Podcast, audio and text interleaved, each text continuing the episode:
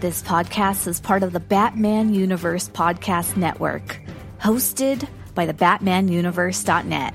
Check out everything related to Batman and the entire Bat family at the BatmanUniverse.net, including news and original content related to comics, movies, television, merchandise, video games, and more. Also, check out some of the other unique podcasts that TBU has to offer. Consider supporting this podcast by becoming a patron on Patreon. Even $1 can go a long way in supporting this content that you enjoy. Look for a link over at the BatmanUniverse.net to offer your support now. And now, on with the show.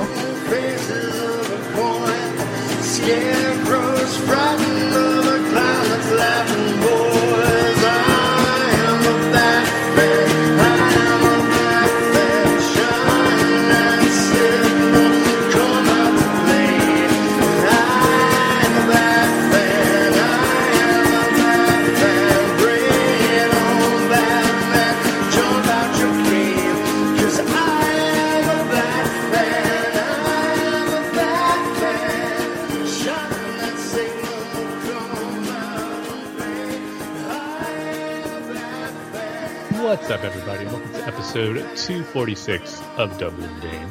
My name is Tim, and joining me, as always, Dublin Dane himself. Dane, how's it going? it's going good.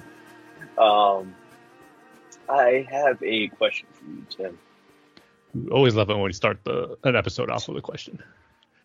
Um, it's a little different this one. Uh, I've just been thinking about it.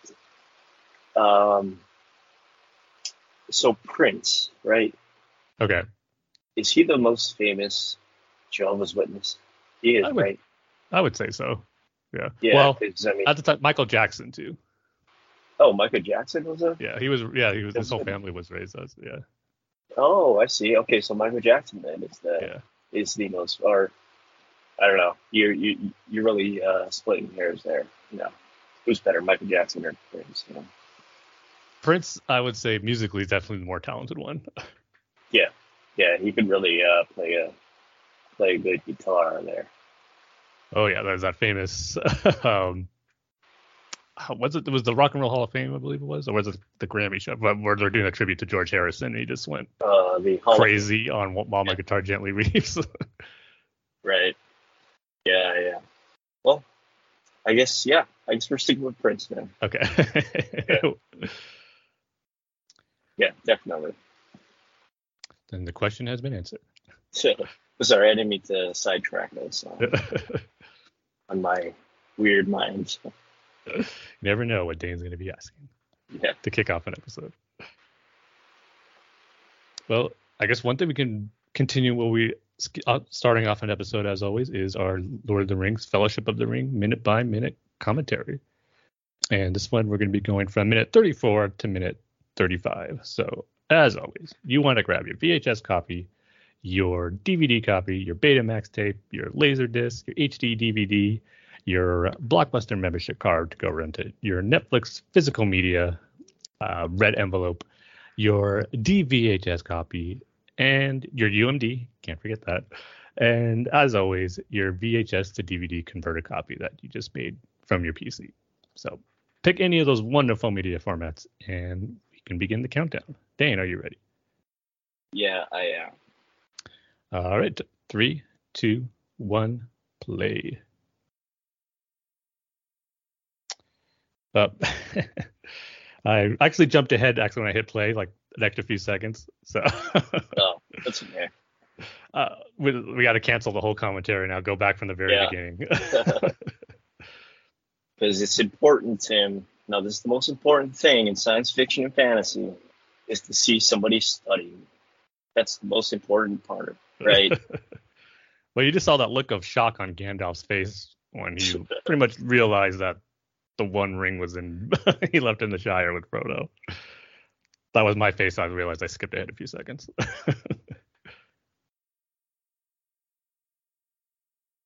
And of course, you had to you had to be worried for a little bit about that dog. Yeah. that he thankfully made it back into the Hobbit hole, though, right there. so, so that guy has been changed for the rest of his life, right? Oh yeah. He's never leaving the house again. I mean, hobbits don't like to leave their house and Shire in general. So I don't think that guy's going anywhere for a very, very long time. And that is our minute for this episode of the Fellowship of the Ring, minute by minute commentary. But of course, our Lord of the Rings conversation isn't going to stop there because last week we just had the finale to the Rings of Power season one. And before we start, let me make sure, Dane, you did see it, right? Yes, I have. Okay. I have good. seen House of the Dragon. I have seen um, Rings of Power. The only thing I haven't seen, Tim. No, don't don't kill me for this, Tim. I think I know which one you haven't seen. Do not murder me. Do not fly over here and murder me, Tim. I haven't seen Andor yet. okay. The the last two episodes. oh, the last two. Oh, wow. Yeah. Okay, Yeah. see, I could let it slide if you missed the first one, but I don't know these two, last two Uh, because okay. just some of the two best episodes yet of the series. Dang it. After you saying it was your favorite show out of all of them, I'm I'm a Is little it- disappointed, Dane. is, is there more with Mon Mothma? Oh yes, more Okay. great stuff with Mon Mothma. Okay, I see. Well, I am. I am slapping myself in the face right now. As just should. Yeah. Ah, but anyway, uh, Rings of Power. Yes. so yeah, it, sadly it's over. Uh, I miss I already missed Friday nights of going to Middle Earth, but um, yeah, the finale overall I thought it was great. I thought it wrapped up the season one storyline nicely and answered the questions that we had because as I mentioned in our last episode, I would hate for the season to end and yet they're still kind of teasing you, dangling the carrot of what of who these characters are, and who is actually is Sauron, who is the stranger. We got those definitively answered in my opinion. With the stranger, you can make an art case that maybe it hasn't been fully revealed yet, but we know he's one of five people. but uh, so I was glad about that. And, and for me overall, doing it mostly in a satisfying way too. I was completely engaged, got some cool moments. I have one uh, complaint that I'll get into, but overall, I was really happy with well how this first season wrapped up and how it's setting up the stage for future seasons. And now that we know who these characters are, I think we can fully move into the story moving forward of forging the rings of power. So uh, I was really happy with the finale. Yeah, this finale really sort of um, brought things together for me because I sort of, kind of, sort of agree without being, uh, you know, vulgar about it or loud about it or whatever. But like, I sort of agree that uh, it kind of seemed aimless for a little bit, uh, especially with those two storylines, Halbrand and Mm-hmm. uh, the stranger. Uh, but it totally made up for it with this finale, you know, with, with um, I mean, guys Gandalf. I mean, Yeah. the stranger, the, the stranger's Gandalf. He had that line about losing his nose, right? Always that's what that's what sealed the deal for me. Right. Like Yeah, yeah. yeah. Gandalf said the same exact thing in uh, Fellowship of the Ring, Constantine. So, yeah, he is Gandalf, and um, Halbrand is Sauron.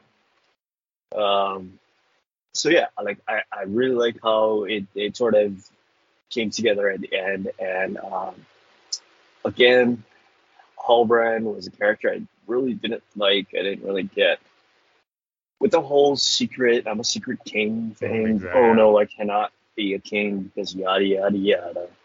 I don't want to be a king because X or Y, right? We've seen that before, and uh, I didn't like it the first time, and I don't like it this time. And um, I really like that sort of reveal that he has with Galadriel in the garden, where he's like, or Galadriel is like, um, you know, there's there hasn't been a king in the South for X amount of years, and you know, the last king didn't have an heir, and he sort of like shifts her reality and stuff, and Mhm. you know, she's on the boat, she's with her uh, brother in that field.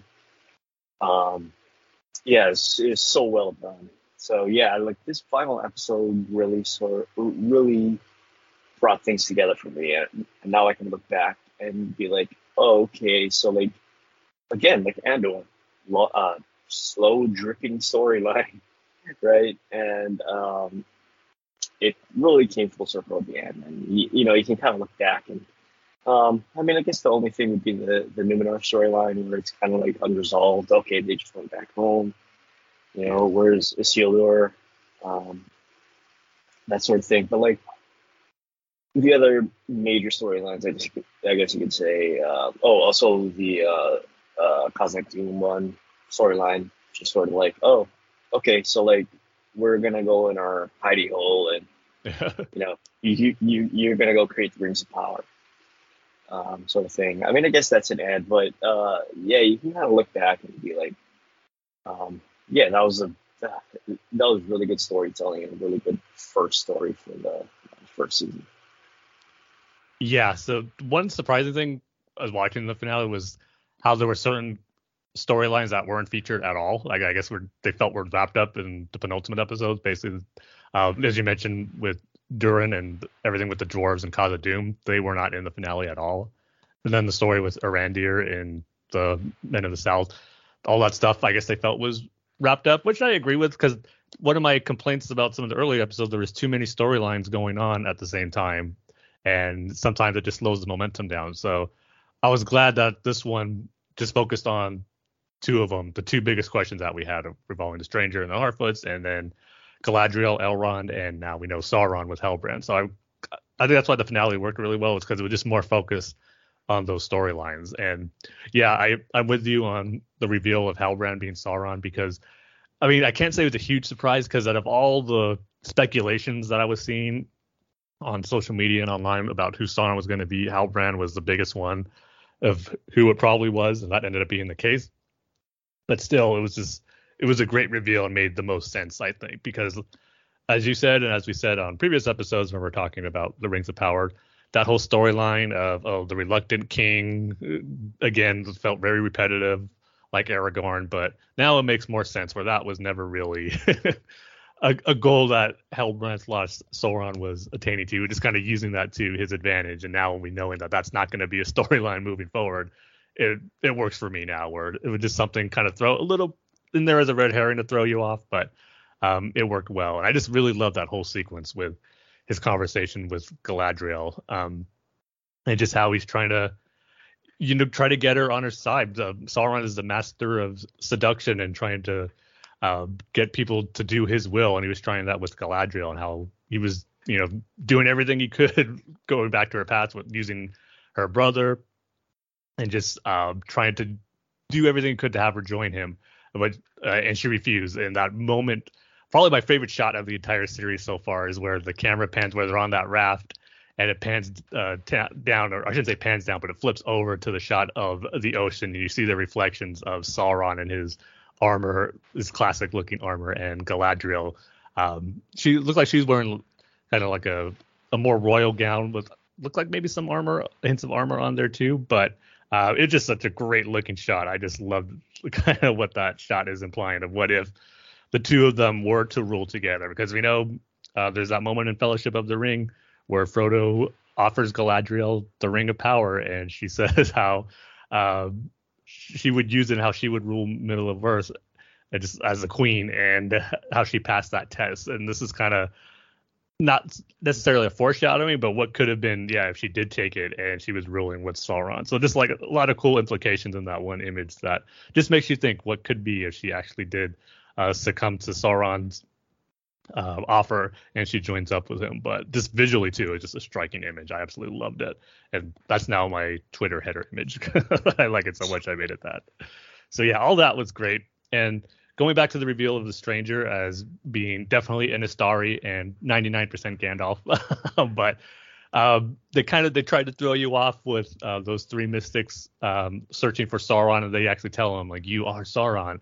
But part of me thought um, I would have been disappointed if that was the case, but once since it was so early on in the episode, it was like in the first five minutes, like the opening prologue of it, where they make that announcement, you just kind of knew, yeah, that's not going to be the case because we've been waiting so long to find out who Sauron is. They're not going to reveal it in the first few minutes of the season finale. They're going to save it to later on, have it be a big moment, which they did. So I didn't really believe them when they said the stranger was um, Sauron.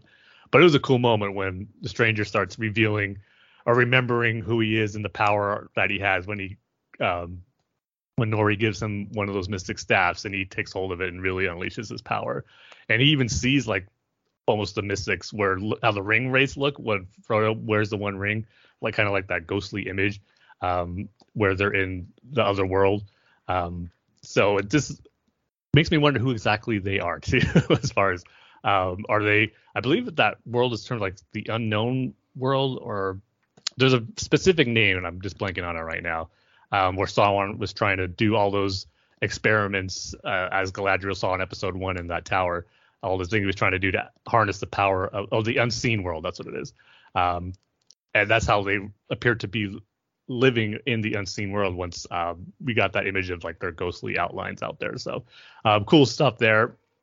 And seeing uh, the stranger accept who he is, and they makes it pretty clear that um, the name is Istari refers to wise one or wizard. so um, yeah, I know there's still speculation that maybe he could be a blue wizard or Saruman, and uh, as because the blue wizards were the only ones to appear in the second age, which is this is taking place on. So, but I just think they are changing the lore a little bit and having this be Gandalf because, as you mentioned, that line about whenever in doubt, following your nose, that's like it made it pretty clear to me that that's who he's shaping up to be. So yeah, all that was great. My one complaint that I had about it was what should have been one of the biggest moments in the story and in the season is the forging of the rings of power, and we got the forging of the three elven rings.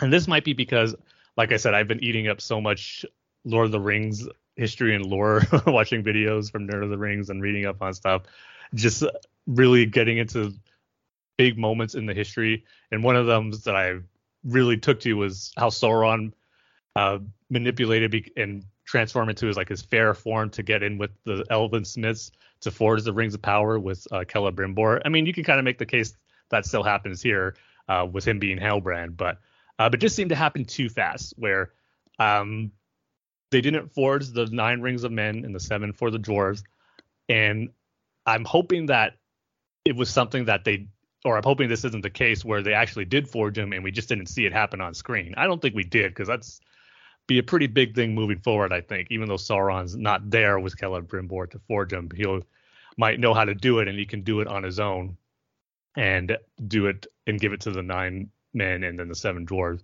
Um, but I just really felt it went too fast where it's, it took years. I know they couldn't do it. I think it took like few centuries to forge all those rings. So I knew they couldn't spend that much time doing it in this finale. But I just wanted to have Sauron be a bigger part in forging the rings of power than what was shown in this episode. But again, we know certain liberties have to be made and things are going to go in a little different direction. But I just hope that we definitely do see him forge the nine rings of men and the seven for dwar- for dwarves um, before he forges the one ring in Mount Doom, which looks to be where he's heading off to because that was such a great ending shot of him on making his way to to Mordor and to Mount Doom and just knowing what's gonna take place moving forward with forging the rings. So I thought it was just a great way to end the season. But yeah, my, that's my one complaint um, regarding the forging of the rings is how quick it was and how Sauron wasn't um, part of it longer. But other than that, yeah, just a really great finale that that wrapped up things in season one and just makes you more and more excited for what's to come in season two. They weren't forged at the same exact time, right? Like the, the seven for men or whatever. Yeah, the seven for men and the dwarves were kind of like I said, it took a few hundred years, and then Yeah. once those were made, because Sauron outmade all those rings, he actually leaves for a bit, uh, Yeah. with uh, with with the rings to distribute them. But then once he left, um, the elves like Celebrimbor made the three ones for the for the elves without Sauron's help. That's why he didn't have control over them like he did the men and dwarves rings. So he really had no power over those three elven rings with the one ring because he had no part in making those three ones for the elves. They just kind of took what they learned from him and made it themselves. Which Right, you know so- kind of so is what happens sense. here. Yeah, but Yeah. just done opposite. While they were last in the source material, they're now the first ones here in the series that were forged. Uh, I see. Is it is that something that happened in the Silmarillion? See, um, it might be, but here's the other thing Okay. too. I'm just like, as I said, I'm in such a Middle Earth mood. I'm gonna be getting a bunch of books I haven't read before, like the Sure. Unfinished Tales I'm gonna get. Um, there's gonna be the Children of Húrin, which I heard is a really good one. I want to get the book of uh, Beren and Luthien, which I didn't know there was a full blown book on their story. I just thought it was kind of some like shorter short tales, like passages of them in the Silmarillion and other stories. But I just found out recently, no, there's a full blown book that came about their stories. But I think a lot of these this stuff is going to be in unfinished tales, which I'm going to look forward to diving into. And I also ordered. Um, finally, I'm getting new editions of just the Lord of the Rings trilogy and The Hobbit. It's just really nice box set of the novels hardcover with illustrations inside that look really nice. And I ordered that uh, from Amazon earlier this week, and I should be getting it next week. And I can't wait to get that.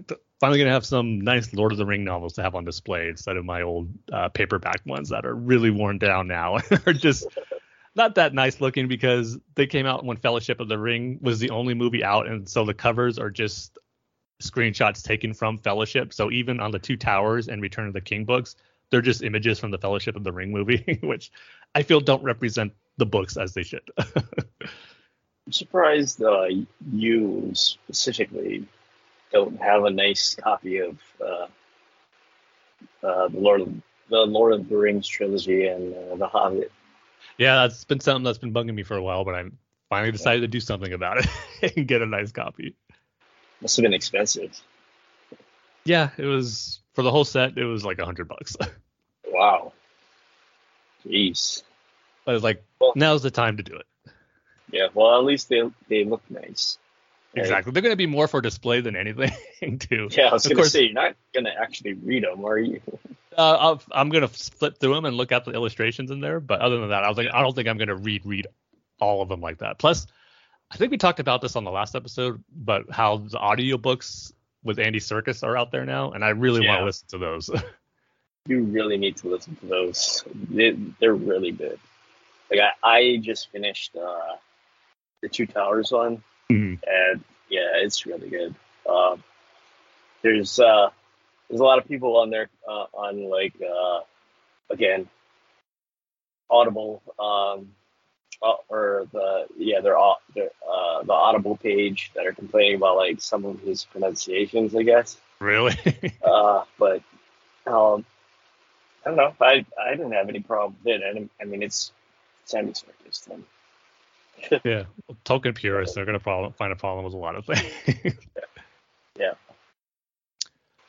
Yeah. So But I you guess. know, I I sorry, I No, go ahead, had a yeah, I had a theory about um, you know how like people were complaining that there's a you know there's a black elf or a black hobbit or whatever Mhm. uh, being racist. I had a theory where uh, I, I was thinking, well, of course they have a problem with it because like that's what Tolkien writes about. You know, these conflict between races. Except this is like real, right? Mhm. Real racism, right? The dwarves don't like the elves. The elves don't like the dwarves. Nobody seems to like the the, the men, and the hobbits are just kind of there, right? Uh, so like, I don't know. It, it kind of explains it, right? Because that's what Tolkien writes about. Yeah, that's why it's, it's so stupid where these people are complaining about that. Where like they're just missing the whole point of what Tolkien's trying to say in the Yeah. story. Exactly. These different races coming together, working together. Some that never liked each other, but for the great of the world. okay. yeah, uh, I see. it's, it's their Uh, loss. Well, So- o- overall, I I really liked uh, the Rings of Power.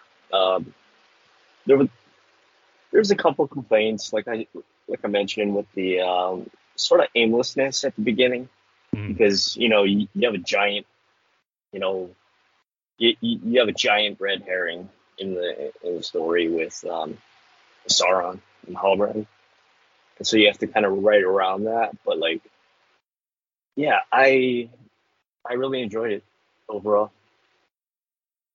Yeah, me too. Uh, I thought it got off kind of, to a kind of a slow start. I enjoyed it, but didn't love it in the first few episodes. But it really found its footing at, in the middle episodes and just kind of took off from there, leading up to a great finale. So, um, if I were to score it, I would give it a solid four out of five.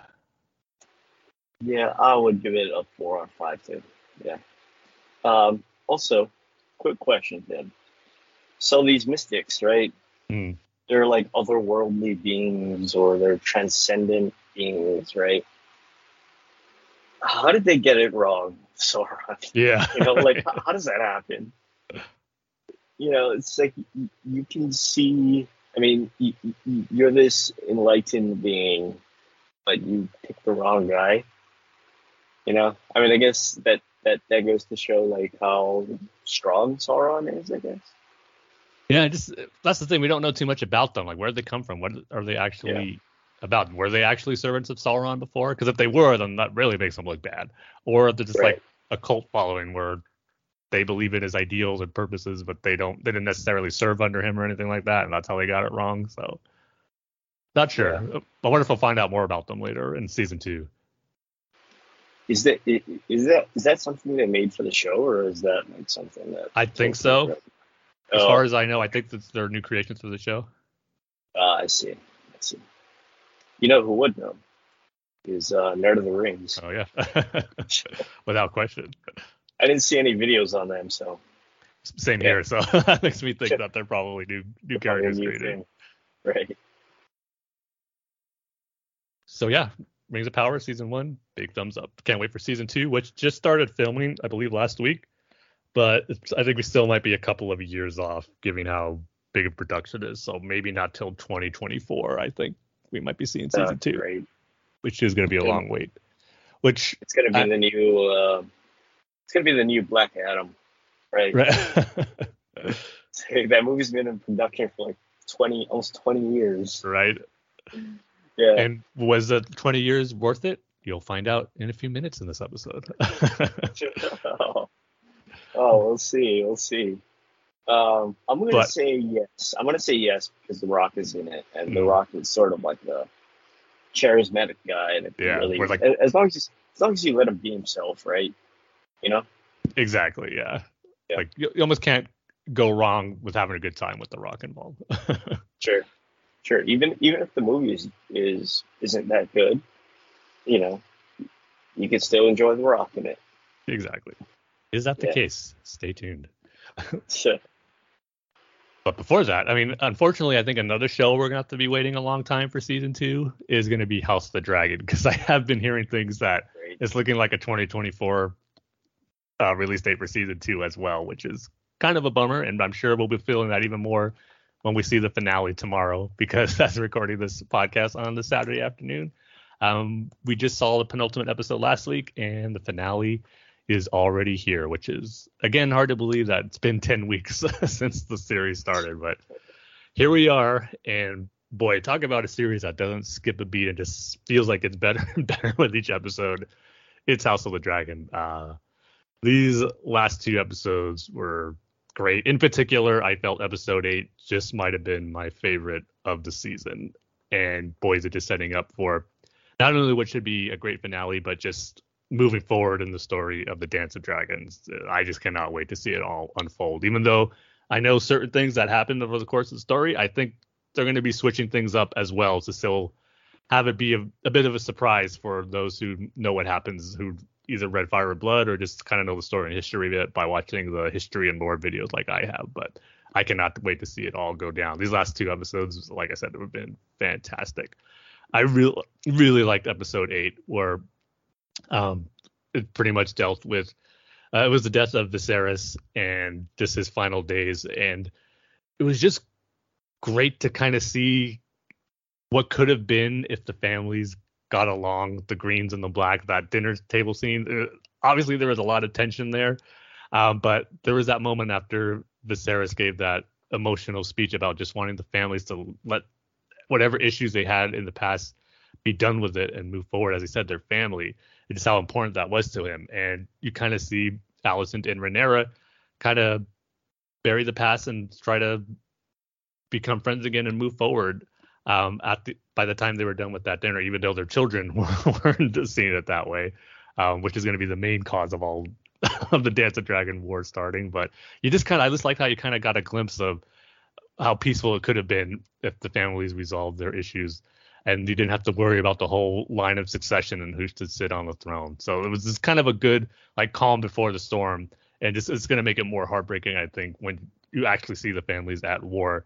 Um, starting I think with this finale and then moving in future seasons too, and just what a great performance uh, for uh, blanking on the actor's name. I apologize who played Viserys though. He just was fantastic in this episode, being in his last days, feeling very sickly. Um, but that moment where uh, they're trying to decide the line of success, or yeah, trying to decide the line, not the line of succession, but who's going to rule uh, the Driftmark. Um, and once he comes in and enters the throne room, there's and he just makes his walk up there, just knowing this is probably going to be the last time he'll be sitting on the Iron Throne, and he wants to make sure he goes there and sits on it as the king. And he just can't do it as he gets close to the steps, and he just falls. And Daemon is the one who helps him up and puts the crown back on his head after knowing everything they went through in the earlier episodes, uh, where Daemon thought he was going to be the next one in line uh, to take the throne as his brother and uh, being cast out. And to see here kind of just help his brother this one last time, put the crown on him, I just think was a really impactful, powerful moment for them. And it was just great performances all around. It, that episode just hit all the right beats as far as establishing where these characters are at during that moment and just making, like I said before, it's going to make it that much more tragic when we see the outcome of this war that is about to happen between them. That episode was just brilliantly done. Well, it's not only that; it's also the fact that you know um, Otto is sort of coming into his own, especially with the the uh, ninth episode. Oh And, yeah. uh, the, the Green Green Council, right? It's like wow, he's a fast mover, and I, I didn't expect this from. I mean, you can kind of see it coming. I kind of didn't expect him to move that fast, you know. But um, yeah, he has a really good incentive uh, to want his his grandson grandson on the throne, and also to get even with um, Rhaenyra for uh, convincing her her father to to get rid of him. So yeah. I didn't expect him to move that fast. Um, but like you said, um, especially the yeah the, the the the eighth episode is definitely the best one we've seen so far, particularly the ending with the misinterpretation Yeah. of the uh, the the prophecy of Mhm. Aegon. Um, that just made me so sad. Uh, it's it, it was just so sad to see that uh, that um, Alicent is misinterpreting this, thing that was supposed to be for for Rhaenyra, and you know Viserys thought he was talking to um, Rhaenyra. Um, yeah, I mean, I mean that's really, you know, the sort of fatal wound in in all of their um, in this whole storyline, you know, where things change, and um, yeah, we definitely saw it in the in the ninth episode. It's like, oh, Sarah, if only you just Yeah. kept your mouth shut for a little bit longer that one moment. They could have avoided this whole thing. Because it's still at that moment, like I said, Rhaenyra and Alicent were ready to move on and maybe try to mend things to become friends again. And looks like she was gonna kind of accept that Rhaenyra is the heir that Viserys wanted to. Obviously, he named her the heir early on, and she was gonna see that through because that's what he wanted. And I did like too in episode nine where they just didn't make Alicent just a flat out villain wanting to get her son on the throne no matter what the cost and just take out whoever's going to be in her way because she was really reluctant and was appalled when her father was ready just to send knights out there to Dragonstone and kill Rhaenyra and her family um, just so there wouldn't be no one to threaten Aegon's rule. But yet she didn't want any part of that and still even though obviously things aren't the way they were between Rhaenyra and Alicent, she still kind of she doesn't want her to die, still kind of views her as or as a friend during this moment. Like I said, they left on good terms in episode eight, but obviously things are going to go down differently later on. But I did like how in that episode nine they just didn't make her out like a flat out villain or tyrant, just wanted to see her son on the throne, eliminate all competition. That's more what her father wants, um, as we saw what he wanted to do. But and that ending in episode nine.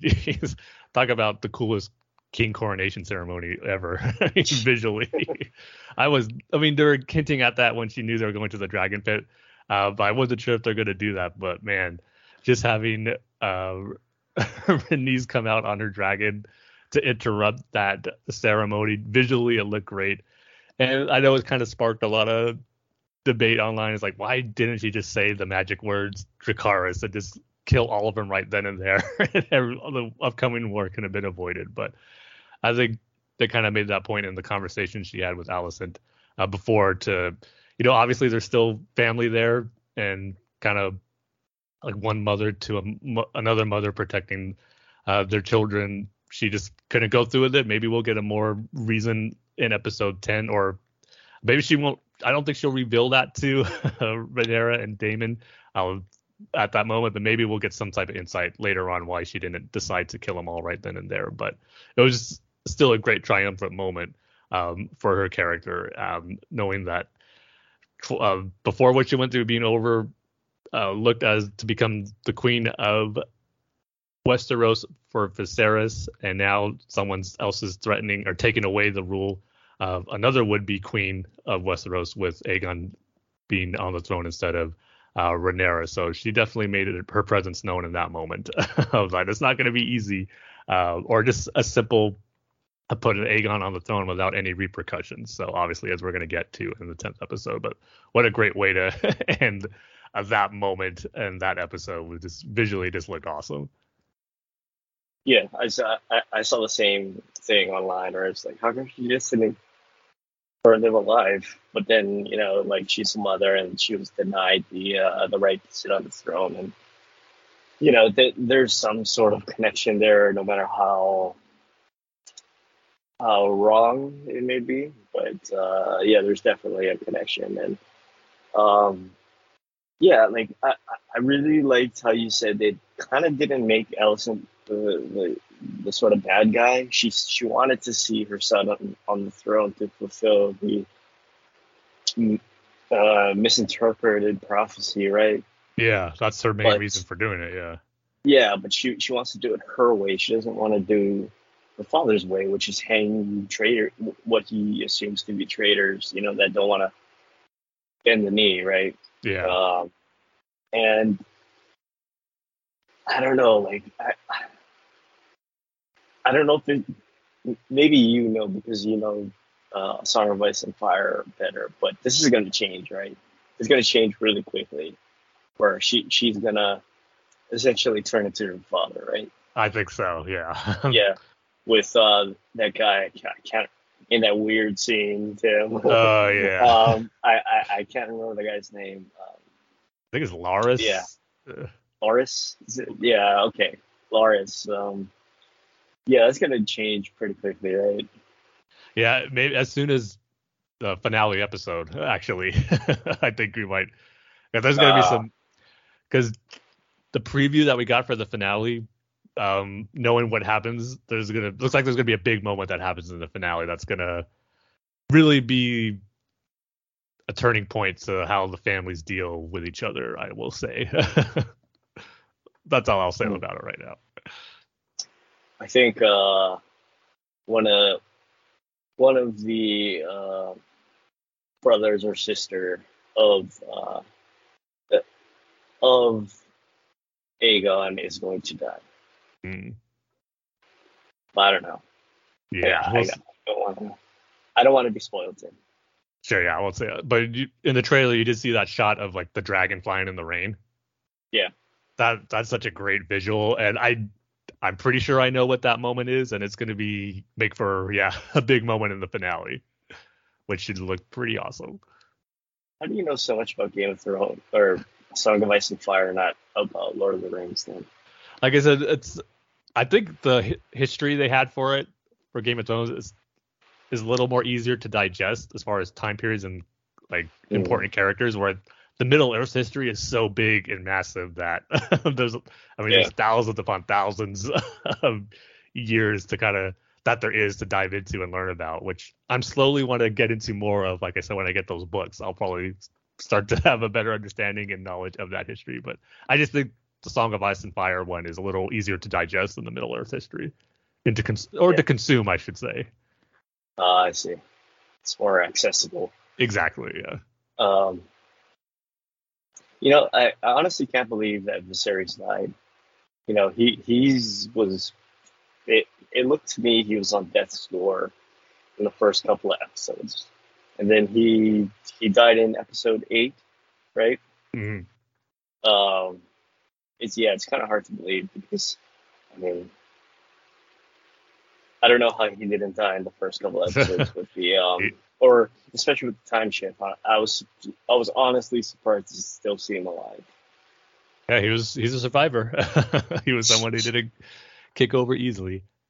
And Yeah. uh, Paddy Considine, that's the actor's name who played Paddy Considine. Yeah, he just did Yeah, such a great yeah. job in that episode. Fantastic. Yeah, I can't wait for this uh, finale, or maybe maybe um, yeah, I, I I I can't wait for this finale. Tim. Same here, yeah. Yeah. It should be one that should be both satisfying in the story and action scale, I think, and just getting you more excited for what's to come later on. And like I said, just make the wait harder for season two if it is going to be, in fact, not until 2024. Yeah. Yeah, and not until 2024. You, you know what I like about this, this show, Tim? That they have dragons in it, and like that there's not that complaint. Well, how did they get from there to there so fast? Yeah. Yeah, it's like oh, they just flew on dragons, you know, continuously. They Yeah. didn't stop off at, you know, um, yeah, they, they, they, there was there was no Driftmark uh, stop off for a few hours to get the connecting flight to King's Landing, right? the next boat ride, yeah. so yeah, we'll see. I'm pretty confident House of the Dragon will stick the landing with its finale for the first season, and if so, it would just make it just an amazing season, which we'll definitely talk about on our next episode once we see it. But I cannot wait. yeah. Um, Tim, you are now known as uh, uh, Nerd of the Thrones Nerd of the Throne. or Nerd of Thrones. Yeah. I'll take that esteemed title, Nerd of Thrones. Okay. I I do have one small little criticism, Tim. What's that? It's Mysaria, the White Worm. Okay. That accent is so bad. It, it, it makes me cringe every single time. I mean, I I've, I've seen that that actress in um, another show before called uh, Devs on Hulu, and she's a good actress. And I don't know why they made her do the French accent. Is is that like a oh she's from you know French version of uh, Middle I mean not Middle Earth um, uh, Westeros. Westeros, you know. Maybe. I don't know. It's it, it's a really bad French accent, but It- uh, it could be, Yeah. it could be a little distracting. I know what you mean. and it, it, it And, uh, it's a choice, I guess, that the show whether wanted to make for that character. yeah. Also, we need also we need some more Jason Lannister. I don't know why. I don't know how he fits into the story, but just because his name is Jason, Yeah. Just one of the more common names you're gonna get in a Game of Thrones show. yeah. I mean, it's right up there with Rhaegar or Viserys or Rhaenyra, and then you have a Jason. yeah. Well, I, I, guess he had a Ned, right? He had a Ned. Game Yeah, that was more of a nickname though, because his name was Eddard. Uh, yeah, true. Yeah, Jon. yeah. right. Well, that is, that's the basic one, yes. Yeah, but he that that was sort of the name they gave him because he was a bastard, right? Or uh, was assumed to be a bastard. So Well, wait, we finally got a Tim in Star Wars though. So in Endor. yeah. Unfortunately, Tim Tim was a great betrayer Exactly. of So all of Uh, of all of Andor. I know I was so disappointed. Like we finally get a Star Wars character named Tim, and it's this guy. Like, Yeah, I, I, I saw that tweet and gave me a good chuckle. You- You're uh, nerd of the Star Wars, Tim. That's your YouTube name channel. How about Nerd of the And- Force? Nerd like of the Force, right? That is Nerd amazing. of the Force. Um, you know, you're the biggest Star Wars fan I know, and finally, they, that there's a character named Tim, and he is a great betrayer of the people. You know, and Yeah.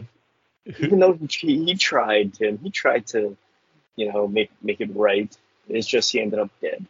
Yeah, and and it's needless way too. Like, what do you think was going to happen? You just start running and charging towards those those soldiers. They they just shot him, of course. Like, good job, Yeah. Tim. Uh, why couldn't that character be better and smarter? or just give a, a trooper named Tim. I would have been happy with that. A clone trooper named Tim or a death trooper named Tim. That would have made me. Yeah, and then he gets immediately dispatched. Hopefully. He's not. like the first guy through the through the door and gets gets shot. uh, still no Dane though. I don't think so, right? no, but we know there's one in Game of Thrones. We know there's one in the MCU now, played by a Yeah. Game of Thrones actor. Yeah, my favorite There's- actor. There's that one random thug character in a Batman comic that he got taken out named Dane. I can't Oh, remember right. the Yeah. issue. I remember talking about it, but Yeah, I remember that too. My favorite thug yeah. of uh, Batman comics. But yeah, Um, nothing in Star Wars just yet. hmm, nothing even close, right? Um, Yeah, I don't think. Yeah, nothing even close, right? Yeah, nothing's coming to mind, but Yeah. I, I do read the comics, so I'll be sure to let you know, Dane, if there is some random character that just is named Dane. I'll be sure to s- send you a screenshot of that Yeah, name being please.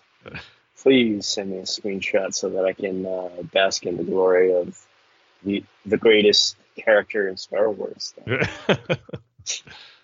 we'll see who's better, that character, that potential future character named Dane, or Tim from Andor. Yeah. Um, he can't be a betrayer. He has to be a pure hero. Um, or at least if he, if he is like uh, like Star Wars version of Tim, he was kind of right. Um, no. I guess from Um, a certain point of view. Yeah, from a certain point of view, he was correct. but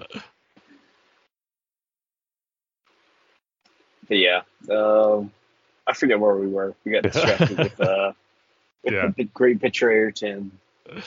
yeah, a positive note to end our Game of Thrones discussion or House of Dragon discussion on betrayer from another Yeah. TV show. Because there will be betrayals, I'm sure, in House of the Dragon coming out. I think that's a guarantee. Oh guarantee. yeah, yeah. It's uh, it's death, taxes, and betray, betraying in the, the uh, Song of Ice and Fire. Those are the Things only you can count characters, on. Yeah. Yeah. yeah. yeah. So the last few weeks of awesome TV shows is kind of winding down. There's only two left for this week, Andor, House of the Dragon, but next week there'll only be one, which is Andor. But it was awesome getting all these shows on a weekly basis. This consuming all this nerdy stuff has been awesome. But we also got a nerdy comic book movie to come out this week. um, with Hey, why Tim. do you- Tim, before you get started on that, um, I, was just thinking about um, Hugo Weaving, right? Okay. We, we were just talking about uh, Rings of Power and uh, Lord of the Rings and stuff. Is he the only one besides Karl Urban to have like multiple franchises? You know, he has the Matrix, Mhm. he has Lord of the Rings, and he has the MCU. Yeah. Right.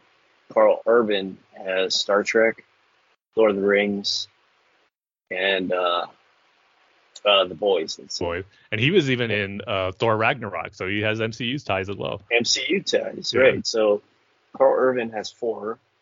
Oh, don't forget Dredd Maybe. too. Uh, Dre, yeah, but there hasn't really been. But that's not a Uh, franchise. Yeah, you're right. yeah, it's not a it's a movie. yeah. Yeah. So Karl Urban has four. Hugo, Hu- Hugo Weaving has three. Can you think of another person that has three or four um, major franchises? Hmm. Well, Cate Blanchett did have Indiana Jones. She was in the Kingdom of the Crystal Skull as the main villain. Okay. It's two. Lord of the Rings. She was in uh, Thor Ragnarok as well, so she's Thor in the MCU. Ragnarok. Sure.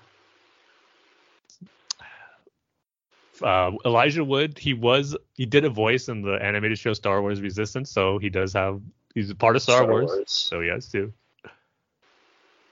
Lord of the Rings, Sin City. He was in that. Yeah, he played like a serial killer. Okay. Yeah, and then uh, Sean Bean, Lord of the Rings, Game of Thrones. ah, Uh, Silent Hill. I want say he was part of something else. Oh, James Bond. Bond. He was part. He was in James Bond. Yeah. Then Dominic Monaghan. He was in uh, Wolverine X Men Origins. Is he the one in Lost? He was yeah, the in Lost too. right? So, uh, Yeah. of course, Ian McKellen uh, as Magneto. So he has two big Ah, ones. yeah. McKellen. Liv Tyler's And in the Chris- MCU too. She was in the Incredible Hulk. Uh, Ian McKellen and Christopher Lee, right? Oh yeah, Christopher Lee is the other big one. That's right.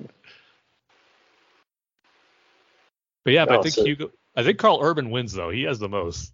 Yeah. Like, he has Star Trek under his belt. He's got the MCU. He's got uh, the boys. So yeah. Yeah, I, I will definitely put him the winner. Yeah. And he's and he's great in everything that he's in. he's Yeah. I think he's a, an underrated actor. Especially in Thor Ragnarok. Yeah, He's so funny in that. Like I didn't expect him to be that funny. But, I know. Yeah. but anyway. Uh, Yeah. Well, The Rock, right? yeah, The, the Rock has franchises, right? Like the he has uh, Jumanji, Jumanji. The Mummy. Was there more than one? Was there more than one? yeah, they made two of them. Both of them were funny too. Okay. Uh, I actually like really like Yeah. both of them. Okay, so Jumanji. Uh, what was the other one? The Mummy. The Mummy. Now Black Adam. That's Black Adam. oh, that's right. right. Fast and the Furious. He's in Fast and the Furious. those movies. What's the other with Vin Diesel in? Right? Vin Diesel Yeah. has Fast and the Furious and uh, the MCU. that's true. Yeah. But anyway, uh, The Rock, Black Adam. Did you like it too? Let me I uh, let me make a prediction. okay. Yes. Let me make a prediction. Let's see. You you you liked it, but you didn't like most of it. kind of close. I'd say Okay. you're pretty close. Uh, yeah, it's to me, it's a it's a middle ground movie. I didn't absolutely love it. I didn't hate it. I enjoyed it. I enjoyed most of it. Um, going into it, um, I was just excited to see, you know, obviously Black Adam, the main character, see his story told on screen, and just seeing the Justice Society on screen as well. At least certain members of it. Um, number one that I was most excited for being Doctor Fate, and those aspects did not disappoint. I mean, the movie, the story, it was fine for what it was. I did like some of the things they were trying to tell as far as, you know, being a hero versus an anti-hero type thing, where the city of Con or yeah, the country of Kahndaq, um, where they view Black Adam as their ancient hero, their savior, and they make a point because they're being controlled and ruled by criminal organizations like Intergang. Intergang's pretty much the main threat and villain in uh, a villain organization in this movie. And when the once the Justice Society um, go to Kahndaq to stop Black Adam or to take him prisoner, um, one of the main characters, um, her name is Adrianna. Um, her her family, her son, and her brother are like three of the main supporting cast members, which I'll just say right off the bat wasn't the strongest aspect of the movie. Um, she was fine, and she eventually, her character, uh, she becomes uh, pretty much Black Adam's queen, Isis, and from she played a major role in the new, or not in the new 52, but the series 52. But so I remember that's like the main, or my first main Black Adam story I read um, once 52 was going on. So that's kind of a lot of where my history comes from. Um, but like her her son and her brother, they were kind of like the weakest aspect. They weren't great performances, especially her son. I mean, I don't want to I hate to get all like child actors, but he wasn't great. And the character who played her brother was there for the comic relief, but the comedy didn't really hit um, for me anyway. So that was kind of the weaker aspects of the movie. Um, but as far as her character, going back to the point I was making regarding heroes, she was called out the Justice Society. I mean, we've been, she tells them, we've been here uh, under control by the criminal organization Intergang, and you guys don't do anything about it. But yet, once our um, our champion, our hero from our history comes um, to liberate us, because Black Adam has already taken down several members of Intergang uh, before the Justice Society shows up. She's all, he comes here to help save us, and that's when you guys come uh, to help us out. Like, are you really being heroes? And because Black Adam doesn't see himself as a hero, but he's actually helping the city of Kahndaq. And of course, he's doing it in a brutal way, and that's why the Justice Society has to stop him. So those elements I do like, the story elements I did like, and the themes they're trying to play with. But by the time it got to the end, it didn't really stick the landing. Um, I really enjoyed the first two acts of the movie, but the third act it kind of fell apart. It actually left a lot to be desired, in my opinion. And I'll guess I'll throw it out now. Some spoiler warnings, um, as I'll be talking about some of my favorite and least favorite things about the movie. But um, the stuff I was going there to see, I mean, I wasn't expecting, you know, the next Dark Knight or Endgame, Infinity War, my top tier comic book movies. Um, I was just going in for some fun action with Black Adam and the Justice Society, and I got that in the first two acts of the movie. Seeing the Justice Society and their fight with Black Adam was awesome, especially Doctor Fate. Seeing his costume was amazing. Pierce Brosnan was great in the role. His his voice when he had the helmet on was really cool. His powers on display. It was just great. Then you had Hawkman, uh, uh, played by Aldis Hodge, as I'm I'm not gonna lie, I just have the ID IMD page up because I'm not familiar with a lot of actors in the movie besides Dwayne Johnson and Pierce Brosnan. Uh, but I want to give the actors their due here. Um, and you had Noah Centineo as Atom Smasher and Quintessa Swindell as Cyclone. They were your four major um, members of the Justice Society, and all of them had their moments, cool action beats. Atom Smasher, um, his costume looked great. I loved his costume from the comics, and they did a great job translating it on screen. He was kind of the more, he was the young, inexperienced new member of the Justice Society, um, and he was fine. I liked him, but my one thing I can't help but shake, he, I felt they tried to make him too much like a Spider-Man from Captain America: Civil War, where he's joining a team for the first time, he's making mistakes, and just even some of his the way he talked and uh, the way he would kind of talk too much and kind of annoy Hawkman, kind of like Spider-Man annoyed a little Tony Stark a little bit. In that, I just got major vibes from that, where they're trying to play on that aspect of the that inexperience of the character. It just felt a little too familiar uh, for how Spider-Man was portrayed in Civil War, but yet um, his main counterpart in Marvel would be Ant-Man because Atom Smasher grows super tall and big, just as Ant-Man did in Civil War. So, uh, but I found it more a comparison to be for Spider-Man, ironically. But Atom Smasher was like visually it was cool just to see him uh, try to take down Black Adam and subdue him just by being so gigantic. Uh, just seeing all their powers on display to take on Black Adam was made for an awesome action sequence. And Black Adam too, his the way The Rock portrayed him, I thought was really like you said, it, The Rock just has that charisma that he brings to all his roles, and it was a more serious uh, role for the, the, Rock than the stuff I've seen him, where he does more uh, comedic stuff. Uh, but he still has uh, his comedic timing when he uh, tries to be make sarcastic remarks, so serious. but uh, so his portrayal for Black Adam, I thought was really good, and the way they handled his powers. There's some really cool action sequences in the beginning where he's taking down Intergang. Just a I'm not the biggest fan of slow motion action beasts. I think they've been done to death, but there is a cool one here in Black Adam where he takes down all these Intergang soldiers that made for a really cool sequence. A little similar to the Quicksilver one in X Men Days of Future Past, but done differently enough and a lot more brutal too, and which made for a cool sequence. So all between the first two acts, I was eating all the DC Comics nerd stuff uh, quite a bit. I was just having a blast seeing all that stuff. Uh, happen on screen. But when it got to the third act, I felt it went into some familiar superhero movie trope that I kind of hope we moved on from. It just felt a little too safe because there's this object, this crown, um, that harkens back to the king that ruled over um, Black Adam and his people in Kahndaq uh, thousands of years before, and where he was a slave.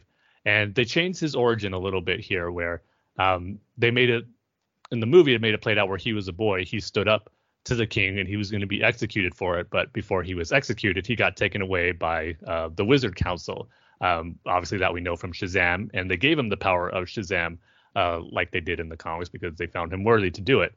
Um, and so they kind of play it vague where he destroys destroys the king, and it's like, oh, he got buried, but it gets revealed no, the wizards um, felt he used his powers, he abused his powers, and he was too dangerous to be kept around to use them, and so they locked him away, kept him prisoner. That's all, you know, true to the comics because he did abuse his power. But what the reveal was is that it was actually Black Adam's son who um, was the one they bestowed the power of Shazam on. And because he was taking down the king and his men, the king went after his family and they killed his mother and they mortally wounded his father. And then when uh, Black Adam's son goes goes to see him as with the powers of Shazam, he transfers his powers to his father uh, to heal him and to obviously save his life. And once he did that, his son lost his power, became a little boy again, and he got shot with some arrows and he died. And so obviously that really upset Black Adam or Teth Adam, I should say. And that's where he just goes on a rampage and starts killing everyone. He takes down the king and just uses, he's the one who really abuses the power. And that's where the wizards uh, imprison him. So he was the big change was that Teth Adam wasn't the one chosen by the wizards. They actually chose his son. So that was a different change and what I'm okay with. I think it worked well uh, for the stories and played on the motivations. That's why Black Adam um, doesn't see himself as a hero. He never claimed to be and never claimed to be the savior of Kahndaq. So that's I kind of like that that what fueled his motivation more so than just being someone who's mad for being imprisoned by the wizards and just out there for revenge. Um, you kind of saw a little growth with his character, but um, the thing that I wish I felt or stuck a little more closely to the conduct or comics where I mean, even in the marketing for the movie, they were playing it up as, you know, this isn't uh, he's not a hero. He's he's the anti-hero. This is an anti-hero movie. It's not a superhero movie so to say. But over the course of the third act the kind of like that typical thing where he goes on that journey where he does become a hero. Like he saves uh, the people which is obviously you know he's going to do and he would do that for his for his, his country of Kahndaq. but where i felt it changed a little bit from the comics and from the character where at the end where they eliminate the main threat he goes to sit on the throne and make it like he's going to rule, just like Black Adam does in the comics and kind of what he thrives to do. But instead, he destroys the throne to make it like the, the kingdom of Kahndaq does not need a ruler. The people are free to live their lives free of rulers and just live for themselves. Which I mean, that's the message they want to try to get across, but it just sounds very cliche and um, of your typical superhero movie where yeah he goes on this character arc where he actually doesn't see himself as a hero more of an anti-hero. He does he kills people, but yet he comes on this journey and he starts seeing himself more as a hero. I kind of felt they went more in that direction where I thought they could have still made it. Yeah, he's not a full-blown bad guy, but yet he's still to do. Um, and I should say the see it's kind of hard to explain because they I didn't think they did a great job of establishing one way or the other. They made it like yeah he's still the anti-hero. He's going to kill bad people, but yet um, he's you could still see him as this someone who's changing his ways and becoming more he will eventually become a hero so to speak but um, I think it should have been where, yeah, he's gonna only gonna do what's best for the people of Kahndaq. He does become the ruler in the comics because he feels he's the one who should who's best to do that.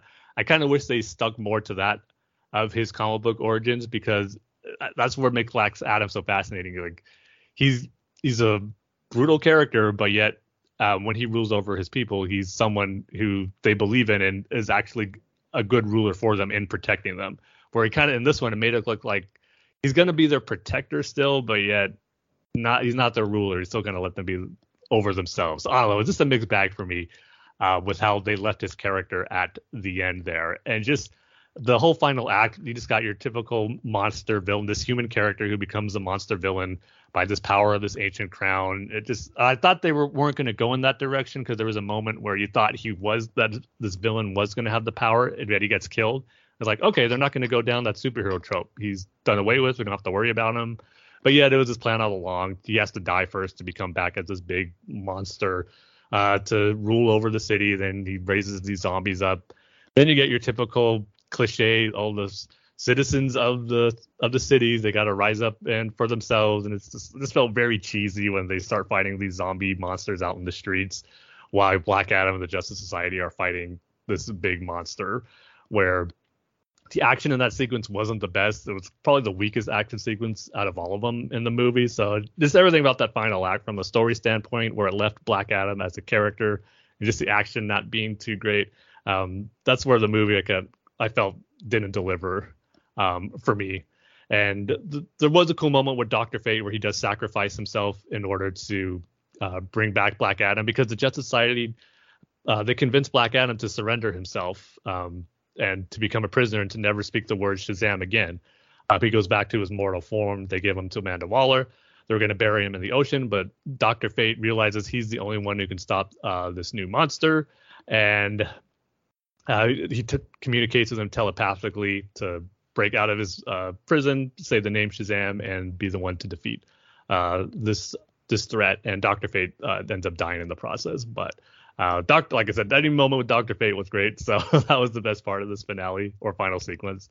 Um, but then it just became your typical, um, just generic action sequence um, that wasn't the best. So yeah, overall it was a fun time. It's I'm glad I saw it in the theater because there were some great action sequences that had to be seen on the big screen, especially the stuff with the J- JSA versus Black Adam. So that's in the movie just another thing that I kind of rolled my eyes at. That was another typical superhero movie ending where it's like, oh, like what do we call you now? Because they don't say it throughout the the course of the movie, that he just the Rock gives his classic rock stare and it just fades to black and the title Black Adam shows up. It's like how many times have we seen that before with these types of movies?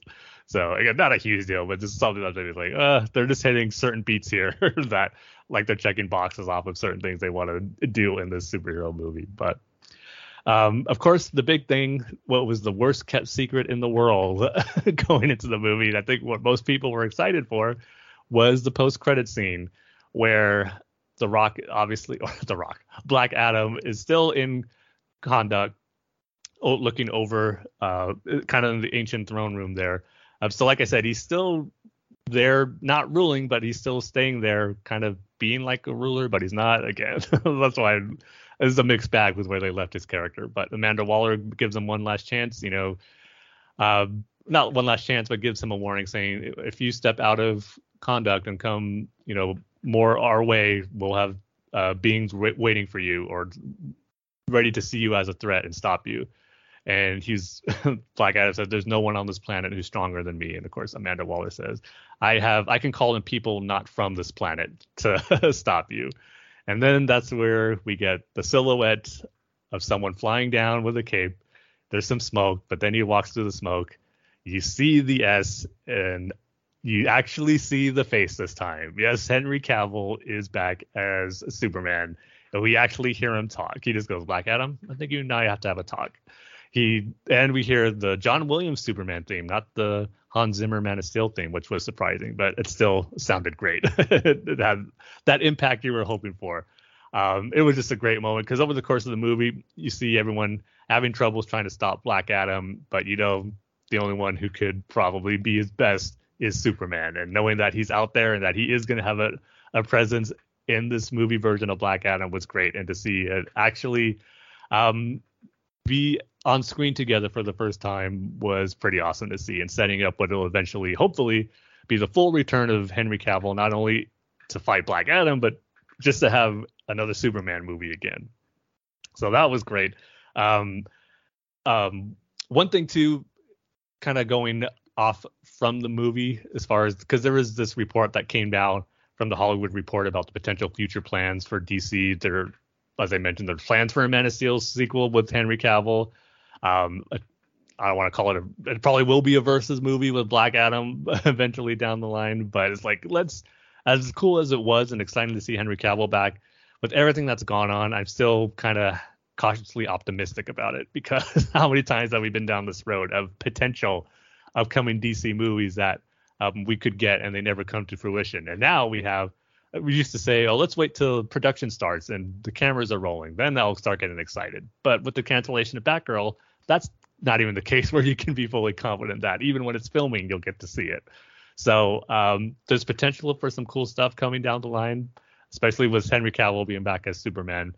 Because I mean, let's face it, if regardless of how you feel about the movie Black Adam, one thing we can be grateful for and having The Rock in the role as Black Adam is getting Henry Cavill back. That all came from him because I think he even said the old regime when this movie started production were dead set on not having Henry Cavill back, and I was worried because there's been rumors about Superman appearing in this for a while, and I thought we are going to get another Shazam moment where, hey, there's headless Superman. Let's just pan up to see the suit, but we can't show his face because we don't want to use Henry Cavill again. That stuff is just so annoying. and just like I'd rather them not do it than do that. So the fact that The Rock was able to bring Henry Cavill back, not only for this movie, but looks like just back into the DC movie fold um, for a while now, as hopefully he gets another Superman movie is great. So if nothing else, we got to be thankful for Black Adam for bringing back Henry Cavill as Superman because it was a great moment just seeing him back again as Superman after, you know, it's been a while since Justice League.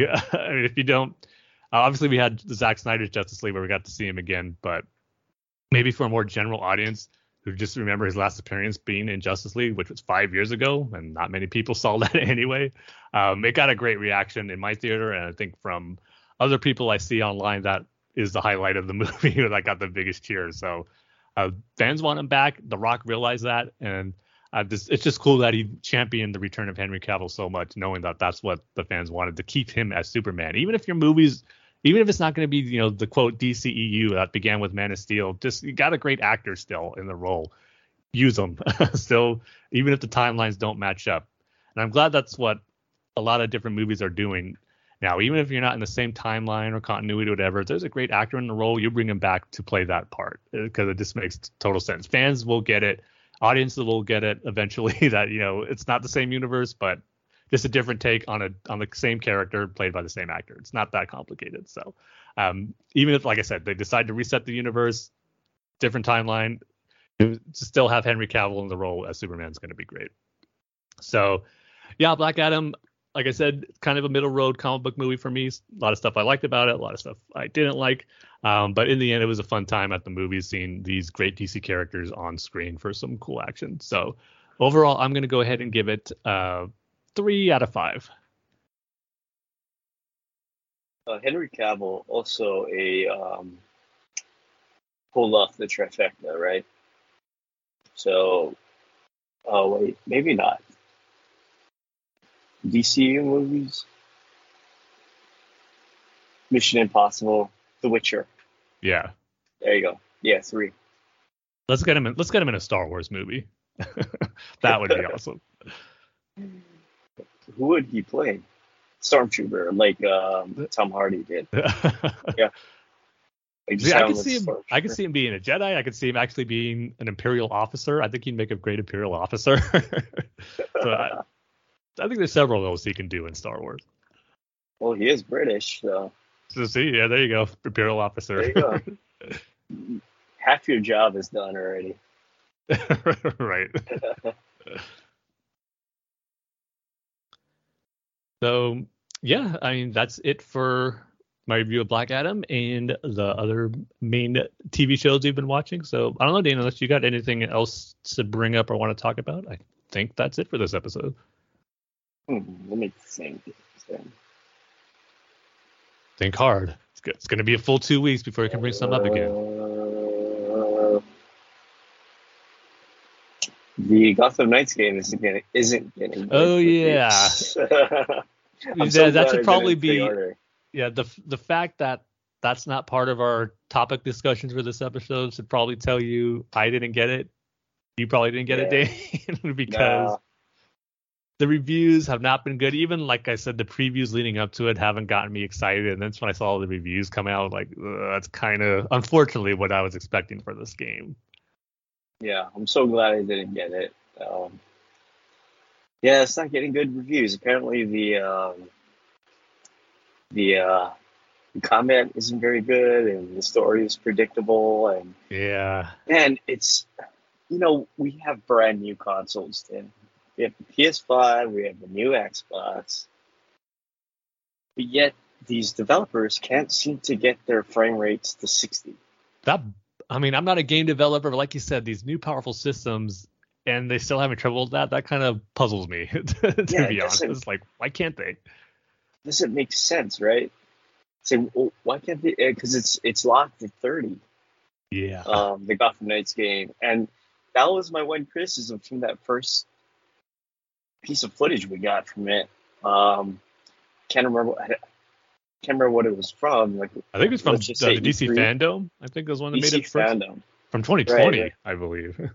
Yeah, it was during the pandemic, and that was my one major complaint that it was it wasn't at 60 uh, FPS, and um, uh, that it was the combat didn't look very good, and the uh, the the glitchiness of it all, and I don't know, it's, it really surprises me that we we, can't get 60 FPS for for these game for these Yeah. games, and we got brand new systems. It, it doesn't make any sense. Like, do you do we have to have a a, a gaming PC? Is is that what it is? I, that's probably your best bet, but still, like, like we Yeah. expect that's we're expecting that from these powerful consoles. Even like when we have to switch, do you want to run it for a higher performance or the higher frame rate? Like you can't have both on these powerful systems. That's that still bugs me too.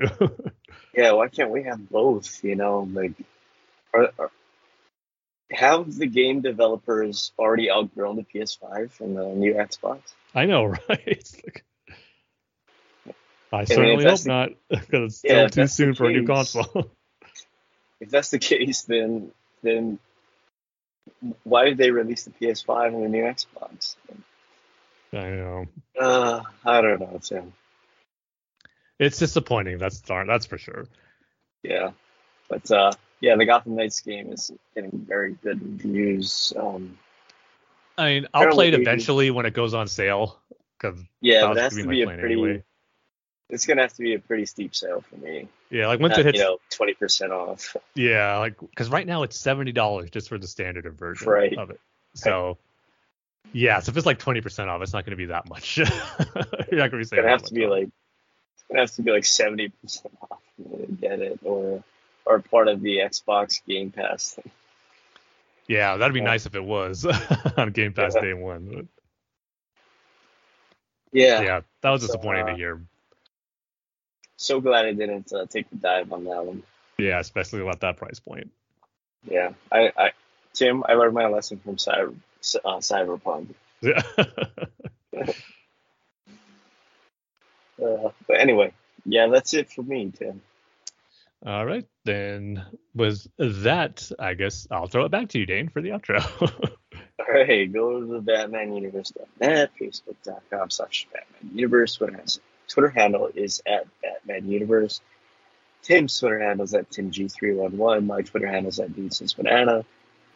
Uh, rate and reviews on iTunes. iTunes doesn't, doesn't exist anymore.